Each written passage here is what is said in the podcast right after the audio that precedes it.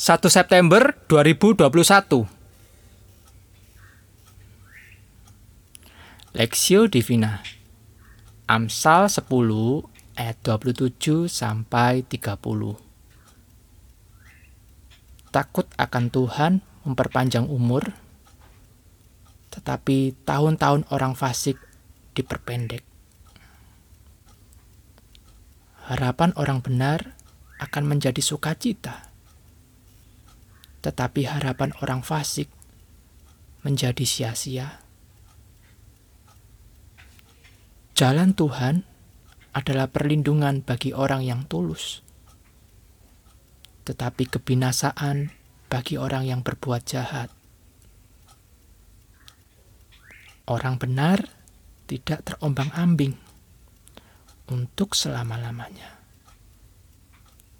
tetapi orang fasik tidak akan mendiami negeri.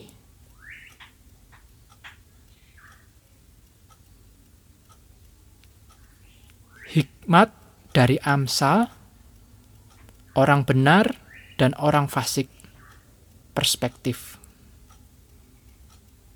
Takut akan Tuhan memperpanjang umur, tetapi tahun-tahun orang fasik diperpendek. Amsal 10 ayat 27. Orang benar dalam pemahaman teks kita ini adalah seorang yang takut akan Tuhan.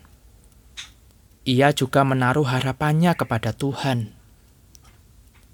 Orang benar juga akan selalu berusaha untuk hidup di dalam jalan Tuhan.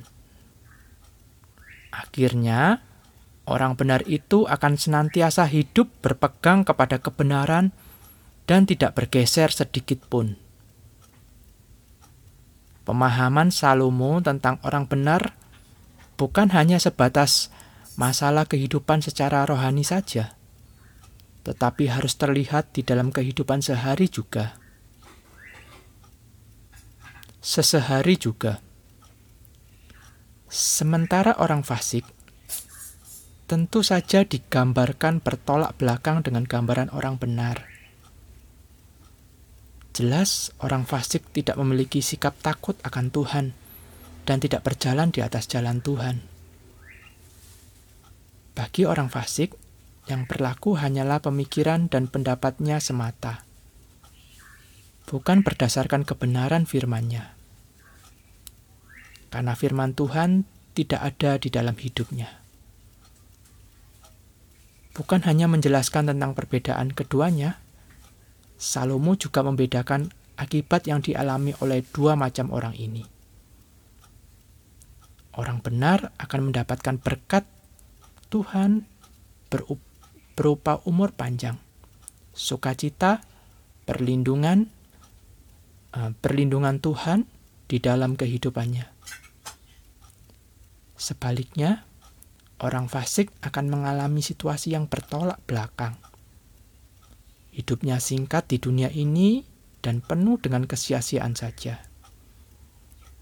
Ia pun tidak akan mendapatkan perlindungan Allah.